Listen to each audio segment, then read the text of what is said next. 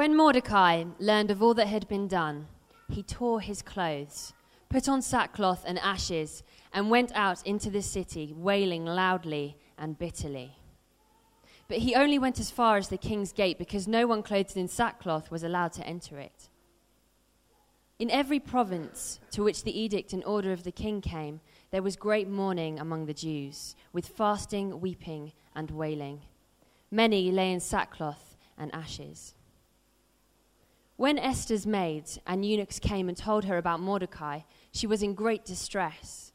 She sent clothes for him to put on instead of his sackcloth, but he would not accept them. Then Esther summoned Hathach, one of the king's eunuchs assigned to attend her, and ordered him to find out what was troubling Mordecai and why. So Hathach went out to Mordecai in the open square of the city, in front of the king's gate. Mordecai told him everything that had happened to him, including the exact amount of money Haman had promised to pay in the royal treasury for the destruction of the Jews. He also gave him a copy of the text of the edict for their annihilation, which had to be published in Susa, to show to Esther and explain it to her. And he told him to urge her to go into the king's presence, to beg for mercy and plead with him for her people. Hathach went back and reported to Esther what Mordecai had said.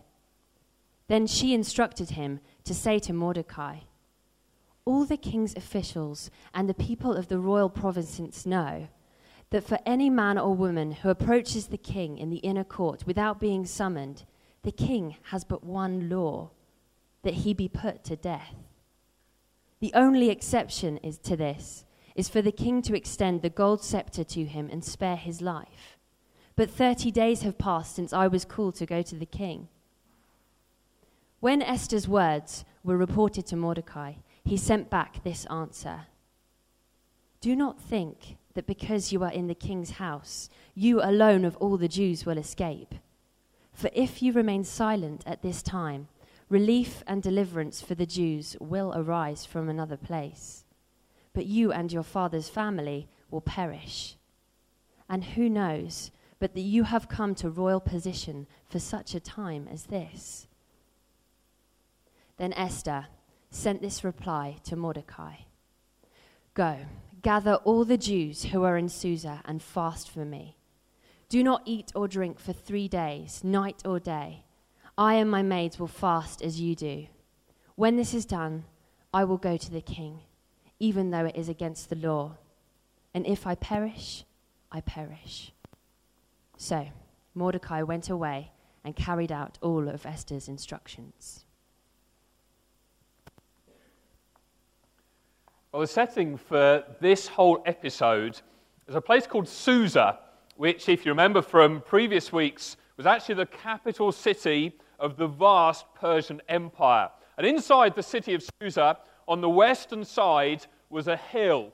And up on the hill, about 120 feet above everything else, was the palace of King Xerxes. It was a vast complex. It housed all the high ranking officials, the government ministers, all the chief advisors to the king. So the palace was very much the power base of the whole empire. Flowing from it would have been all the laws and all the ideas that shaped the entire culture. To be inside was to be at the very pinnacle of that society. And it's at the gate of this particular palace that we find Mordecai right at the beginning of this chapter. He's dressed in sackcloth and ashes so as to try and attract the attention of those on the inside. More specifically, he's trying to attract the attention of his cousin Esther, who just so happens to live in the palace. Now, what I want you to catch today is something of the significance of Esther's position. As we work through this passage that's just been read to us, there are three main things I want you to grasp. First of all, the importance of being in the palace. Second, the high danger of being in the palace. And third, the key to surviving in the palace. First thing I want you to catch is this the, the importance of being in the palace. As we saw last time, we looked at this story. There were powerful forces, powerful influences at work within the Persian Empire to persuade the king to make a decree that every Jew, man, woman, and child in the whole empire would be annihilated on a set day. And so Mordecai, who was part of the whole Jewish community, he sends word to Esther, his cousin, and says, Who knows but that you have come to royal position for such a time as this? Esther, because of where you are, you have got to use your influence. You've got to use your place in the palace to bring an end to this injustice. You, have got to do something. Here's the main thing I want you to see today God places people in positions of responsibility in secular society for a purpose, for a reason.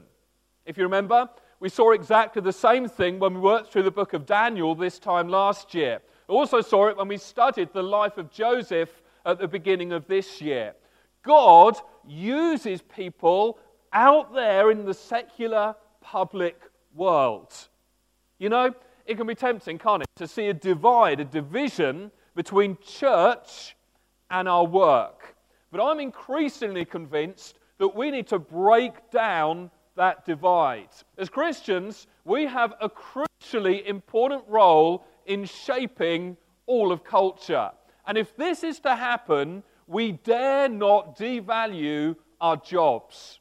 We need to see our workplaces mission fields and begin asking questions like What does God want me to do in my workplace? How can I serve God effectively through my job?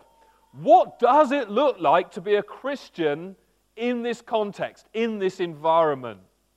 Don't know about you, but I find it interesting at least. There are three different books in the Bible that describe this whole period in history when God's people are finally given permission to return from exile and start rebuilding Jerusalem. First up, you have the book of Ezra. And Ezra is all about a teacher of God's word because the Jews desperately needed to be reacquainted with the truth of the Word of God so their lives would be shaped by what God said.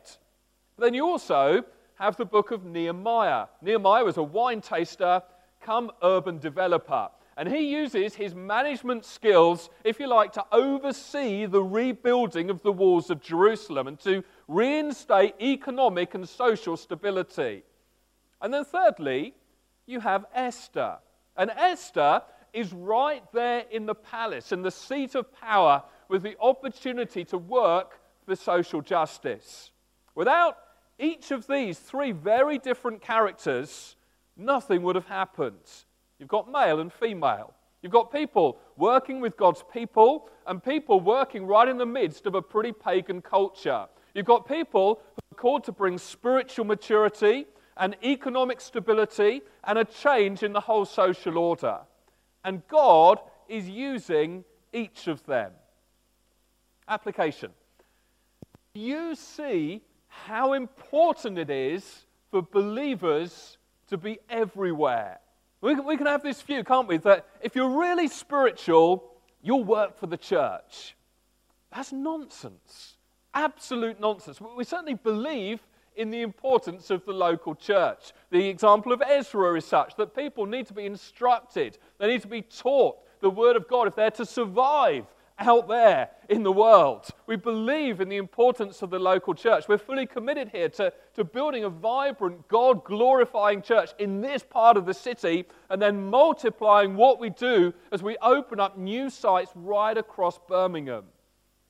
But our influence really must go way beyond our buildings and our meetings. We've got to have a tangible effect on the society around us. And that means that as individuals, we need to start taking responsibility for the environments in which God has placed us our workplaces, our university campuses, our streets, our schools. And through our actions and through our lifestyle, and through our words and our attitudes, we're to make a difference. It's like we are all called to change the section of the world that we inhabit. All of us are called to be a positive influence and to model righteousness and to champion justice and to demonstrate something of the tremendous power and relevance of the gospel to the world around us. Now, in saying all of this, you need to understand this isn't a bright new idea. This isn't a new initiative or innovation. Way back at the beginning of time, in Genesis chapter 1, we see that this was a core component of what we were made to do in the first place. If you remember, on the sixth day, God created man, and he instructed him to fill the earth and subdue it. Now, clearly, the call to fill the earth was a specific command for Adam and Eve to have children from the very beginning. It was God's intention that the whole earth be filled with people who bear his image and represent something of his handiwork. Now, today, several thousand years on, there are seven billion people alive on the planet. So you could be forgiven for thinking, maybe we've filled it enough now. However, many of those living on earth today don't know their Creator. And it's pretty tragic, but God's image in them has been marred by sin. That's why Jesus came. He didn't come to start a religion, he, started, he came to start a relationship. And through his death and through his resurrection that we're singing about and celebrating earlier on, relationship with God has been restored. And as we grow in this relationship, we get to become more like him. We're changed. Again, as the song came earlier, we're changed as we get closer to him become more like him. And now, his commission to each of us is to bring others into relationship with him too. If you like, we're to reproduce spiritual children and we're to disciple them so they take on more of the likeness of Jesus as well. It's part of what it means for us today to fill the earth but we're also called to subdue the earth. And this term subdue is an incredibly rich word. It speaks of cultivating, speaks of protecting, it speaks of taking responsibility and, and bringing order to the situation around us. If you remember, way back in the beginning, Adam was placed in the garden and told to cultivate it. And thousands of years on, I'd suggest our call remains the same. Each of us is called by God to cultivate the environment around us for the glory of God. If you like, each of us is to take responsibility for bringing order to the world, the situation, the context around us. So God's creation mandate remains the same today. You are to draw out more of the beauty of creation. Or to use other language, another analogy, one that Jesus himself used. You are to be salt and light. So I want you to see that we have a God given responsibility that goes way, way, way beyond simply building churches and winning the lost. The gospel needs to work its way into all areas of society. It's as though each of us is called to shape the whole of creation. No part of this world should be beyond the reach of God's rule. No inch of creation should escape His redeeming power. Now, if you're getting this, if you're understanding the magnitude of what I'm saying, the implications are absolutely huge. The breadth of this commission is immense, it is all encompassing. And it requires all of us to play our part. Play our part using our different backgrounds and our different talents and our different passions to bring about transformation in the part of the world that we exist in. For some, it may be by becoming an outstanding worker for your employer. I don't know, maybe acting with integrity being true to your word, being a team player. It might be as simple as refusing to gossip in the office or refusing to constantly be grumbling and complaining. For others, it may mean visiting an elderly neighbour or being a positive influence amongst other parents and other teachers at the local school. When Helen and I first moved to Birmingham 14 years ago, we started a neighborhood watch scheme that, in some small way, made the area feel a bit more secure to live in. And also broke down some of the divides between the different ethnic communities that lived on our street. Do you see? This can be worked out in so many different ways. Perhaps a good start is to simply ask ourselves the question how can I personally cultivate the area of the world in which God has placed me? How does this apply to me? What could I start doing where I am? I want to share with you a couple of stories of people who went about answering this very question in their generation. First of all, I want to take you back to 1787. A man called Josiah Wedgwood really got hold of this whole principle I'm talking about today. This well known and influential businessman created a range of hat pins and brooches for fashionable women. And they bore an emblem of an African slave in chains, linked with a provocative slogan back then Am I not a man and a brother? Now, within three years, thousands of these have been distributed. Wedgwood's contribution to the world of fashion became a significant factor in raising public awareness for the Society of the Abolition of Slavery. John Cadbury would be another great example of someone who sought to use his influence to change society. Back in the 1820s, the water here in Birmingham, which even now doesn't taste great, but back then it was so polluted that people chose to drink gin in large quantities instead. As a result, the, true story, as a result, this city was plagued by drunkenness, which in turn led to much poverty and high levels of crime. So Cadbury took it upon himself to find a solution. And so he established a business providing cocoa and chocolate as alternatives to alcohol. Hands up if you are glad he made that invention. Yeah, pretty much unanimous.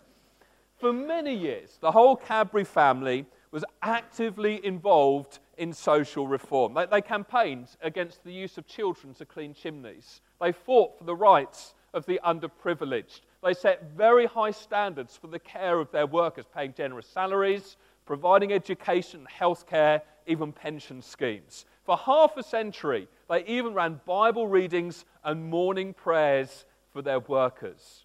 And then, in the late 1890s, John Cadbury's sons, they got together and they thought to themselves, there must be more we can do. And so they decided to purchase a large plot of land and they chose to build affordable housing with space for gardens and trees to be inhabited by employees and non employees alike. That's how Bournville came into being, one of the more desirable parts of this city even today. Now, for them, by taking responsibility and striving to be salt and light, the Cadbury family had a remarkable and a lasting impact in this city. Now, not all of you, by any stretch of the imagination, but at least some of you are called to work in the equivalent of the palace. Like Esther, and like Wedgwood, and like Cadbury, God is going to position some of you in places of significant responsibility. Some of you, you're actually in those positions already. You might not realize it, you might not be at the very pinnacle of your profession, but already you do carry real influence. Others here will end up in those kinds of positions at some point in the future 10, 20, 30 years' time. Still climbing the career ladder or thinking which career to choose. For some of you, it will come. Here's what I want you to see whether you're at this point now or for you to store it away for the day when it happens. Here's what I want you to see it is not merely so you can feather your own nest. It isn't just for your own prestige and glory. In the words of Mordecai to Esther, you need to take your position for such a time as this. It's as though this world needs you. Now, some of you perhaps feel like you're only there by the skin of your teeth. You, you feel you could be thrown out at any point. Others of you feel like you've got into the position you have, but you've kind of compromised your faith along the way. Maybe you've done some shady things. And yeah, you've got some clout. Yeah, you carry real responsibility, but it doesn't feel like your conscience is completely clear. Do you think Esther's was? Just read the first couple of chapters of, of this book. Hers wasn't. It's never too late. God comes and says, realize where you are.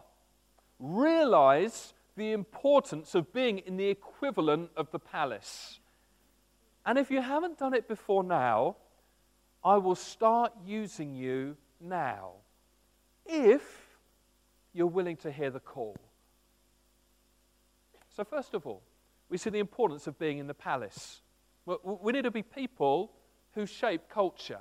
And if this is to happen, we dare not devalue our jobs. We need to see our workplaces as mission fields. We need to start asking the question what does God want to do in my workplace? And even more so, for those of us who carry greater responsibility, greater influence, we need to be asking that kind of question regularly. Secondly, however, we also see in this passage something of the high danger of being in the palace. Verse 10 Then Esther instructed the messenger to say to Mordecai, All the king's officials and the people of the royal provinces know that for any man or woman who approaches the king in the inner court without being summoned, the king has but one law that he be put to death. The only exception to this is for the king to extend the gold scepter to him and spare his life. But 30 days have passed since I was called to go to the king.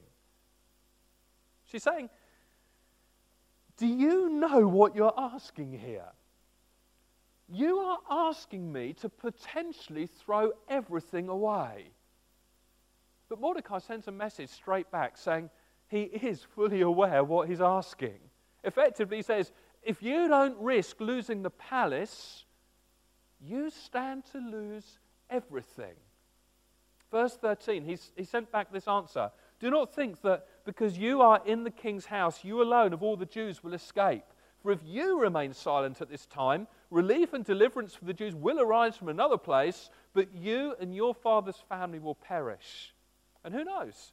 But that you have come to royal position for such a time as this.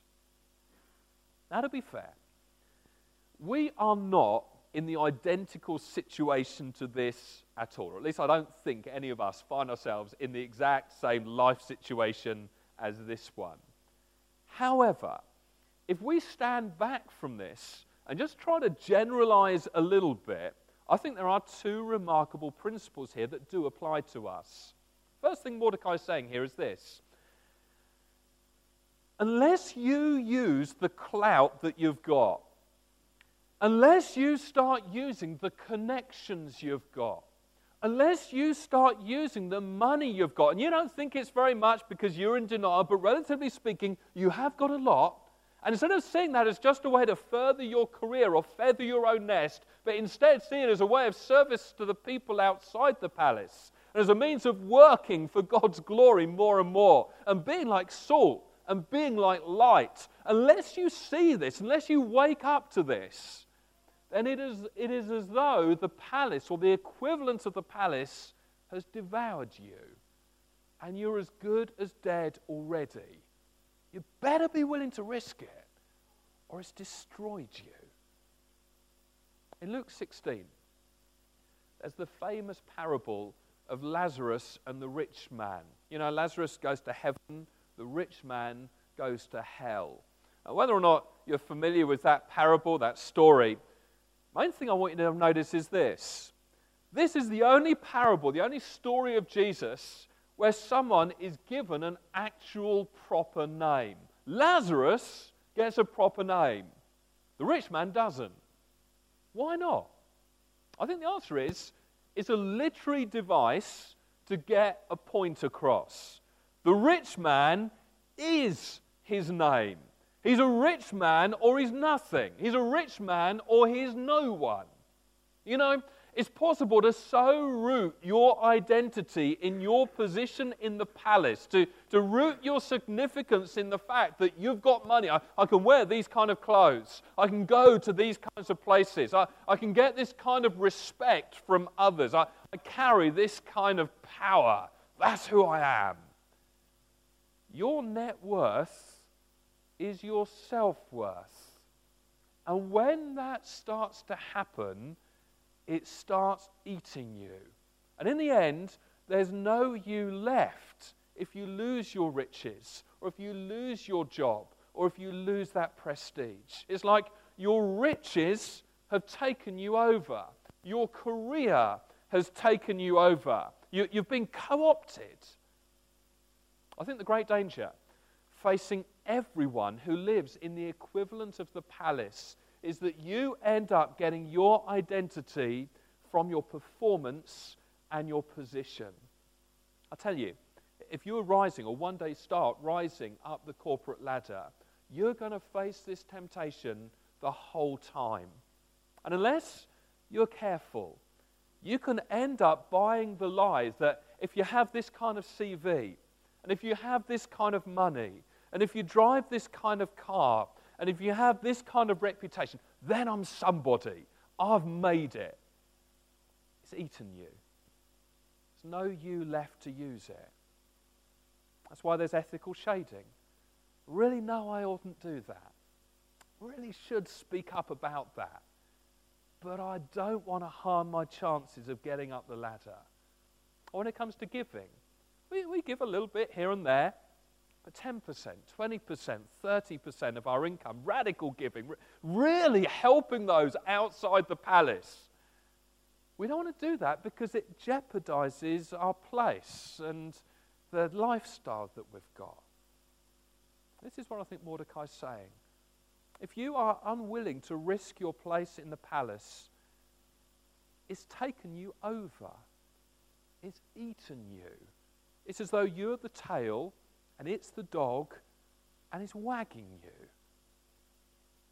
Some years ago, I was in another church context, uh, and I got chatting with uh, a lady who was visiting. She was there for the first time. She told me she was exploring Christianity. She didn't believe it at that point, but she was at least intrigued by it.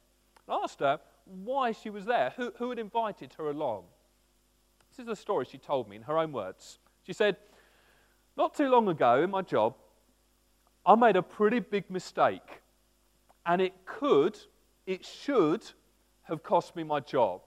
But she told me, my boss took the hit for me. He went in and took complete responsibility for what I did. And to some degree, she said, it was true. He was complicit in the whole thing. But there was absolutely no way that he had to put his hands up and take responsibility for what I had done. That He could have come out of the whole thing with his reputation completely intact. But he went in there, he chose to go in there, and he took the hit from me.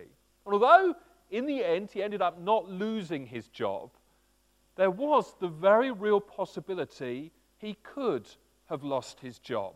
And I was amazed. And so I, I went and I saw him and asked why he'd done it. I mean, I've, uh, she said, I've often seen my supervisors take credit for what I've done.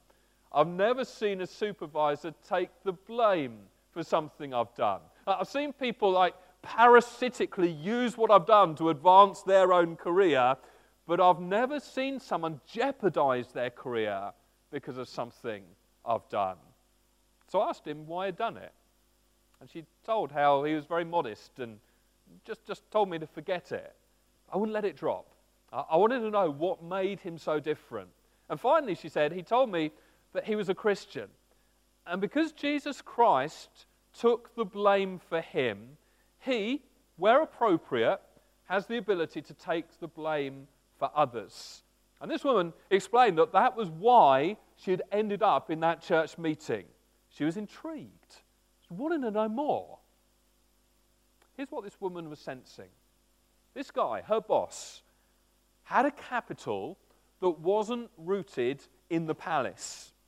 And therefore, the palace hadn't devoured him. He could use the palace, but it was just a tool. Didn't define him, It wasn't him. He had a sense of value rooted in something or someone else. And that's the reason why he was able to say, I'll, I'll tell the truth about what happened. Uh, in doing so, I'll potentially jeopardize my whole career. And if I perish, well, then I perish. Can you do that? Have you got that? Mordecai's first point is if you can't at least risk throwing away the palace in order to do good for others, then it's devoured you. So, how do you get an identity that's rooted in something other than your equivalent of the palace? I think the answer is this through grace. It's through understanding and experiencing God's grace. Second thing that Mordecai says is, Who knows but that you have come to royal position for such a time as this? Now, that word come would be better translated brought. Who knows but that you have been brought to royal position for such a time as this? Here's what he's saying You didn't get here except by grace. Esther, your beauty isn't something you've earned, it was given to you. And this door of opportunity isn't something that you alone have produced. It's all because of God, it's because of His favor on you. Now, of course, Esther could have argued back, just as we might be tempted to argue back. You don't know how hard I've worked. You don't know all the sacrifices I've made to get to this position. But the reality is, you've worked with talents that you didn't earn, they were given to you. Uh, and you went through doors of opportunities that you, you didn't produce, they, they opened to you. And therefore, everything that you have right now is a matter of grace. That the fact that you carry the responsibility you do is ultimately down to God's grace to you. It's His unmerited favor on your life. Now, if you get this, if you grasp what I'm saying, you can be like Esther. You won't be so fearful of losing everything that you refuse to put God first. You'll be free to use the influence He has given you for His glory. Now, we could end at that point. And some of you I can see are secretly wishing I would end at that point. But we can't. You see, there is a danger that some of you, a few of you, might actually be inspired by this talk. You might be inspired by Esther's example here. You might go away from here and try to do what she did. Some of you might be thinking, even now, I'm not going to look at my position and my intellect and my social skills and my financial capital the same way anymore. I'm not going to look at it just as a means for me getting ahead in life. From now on, I'm going to see it as a means of serving other people. And I'm going to start taking a few more risks. Others of you might be thinking, well, I'm challenged on this. I've been far too quiet about my faith. I've been far too afraid to let anyone know what I believe. So I'm going to start speaking up. I'm going to start letting people know I'm a Christian. Here's the danger in this. Number one, it won't last. It won't last. If you get inspired by an example, I, I want to be more like Esther, it won't last.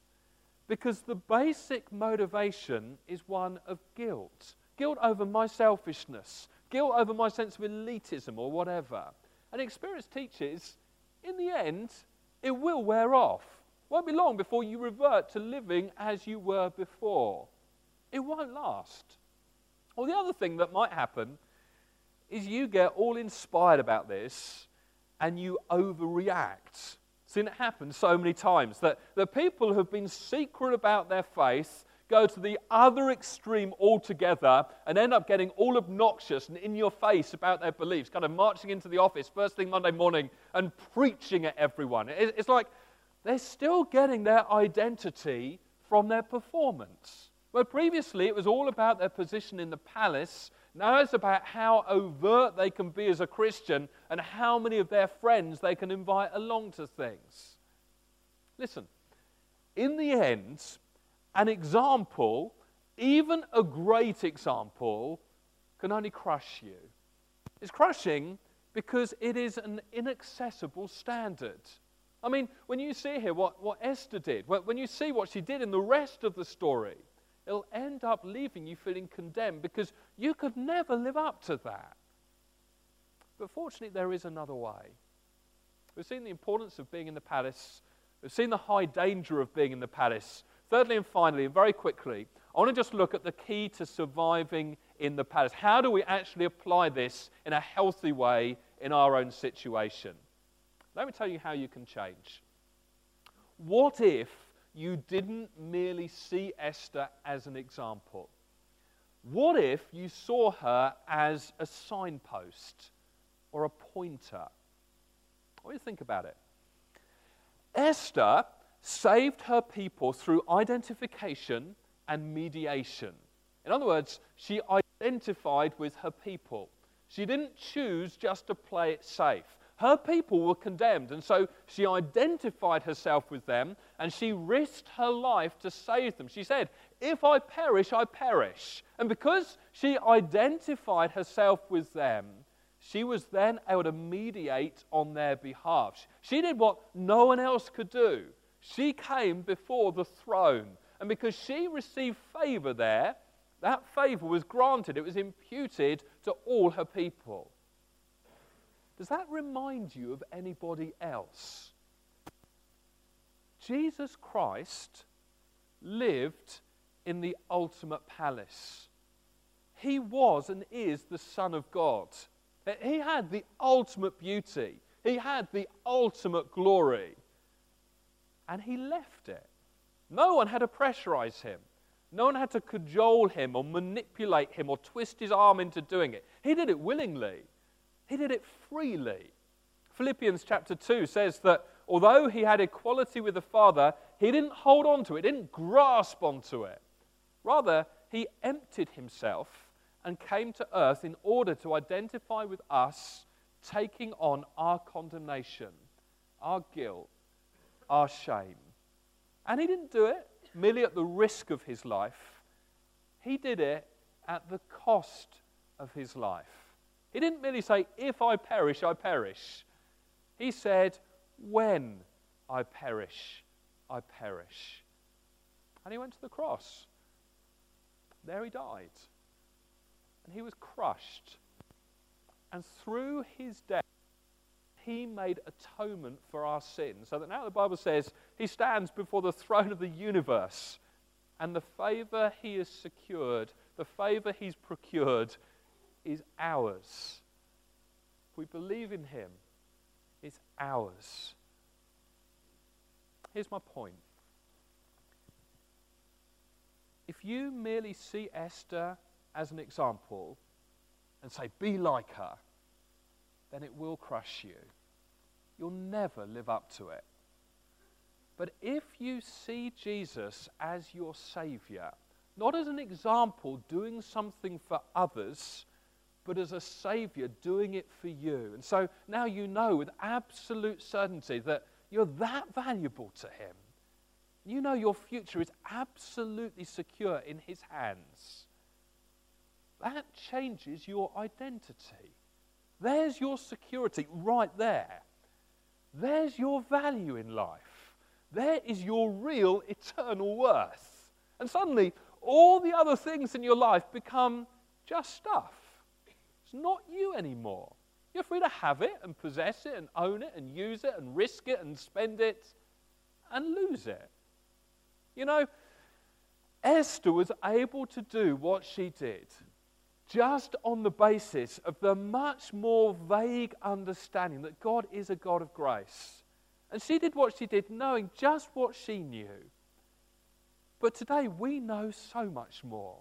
We've experienced so much more. She didn't know that God was actually going to come to earth himself and do what she was doing, only on an infinitely greater scale and at an infinitely greater cost to himself and of infinitely greater benefit to us. So, what's her excuse? If she did what she did, knowing what she knew, And we know so much more. We know so much more about our value to Him and about His grace to us and about our security in the future. What's our excuse? Application. If you now see what Jesus has done for you, if you see him losing the ultimate palace for you, then and only then will you, from your place in your equivalent of the palace, really start to work to heal the world around you. Only then will you have that freedom. Now, some of you have been brought into high positions. Others of you will at some point in the future find yourself carrying far more responsibility than you ever dreamt possible.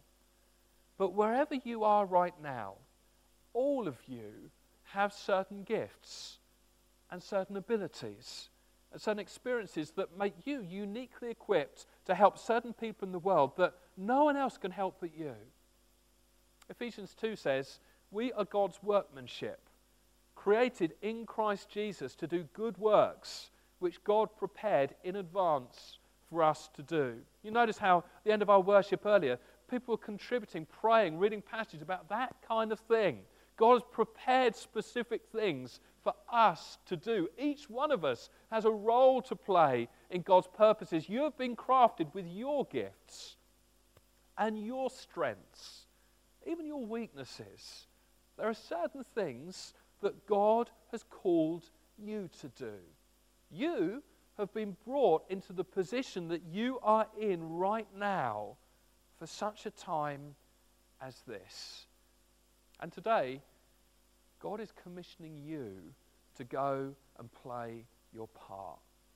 Whether you're a bus driver, or a road sweeper, or a teacher, or a lollipop lady, or a full time mum, or a politician, or a doctor, or a shelf stacker, or a receptionist, or an engineer, or a musician, or a care worker, or the chief executive of a multinational company, or some other position that I haven't listed because we don't want to be here all day, you nonetheless have an important part to play.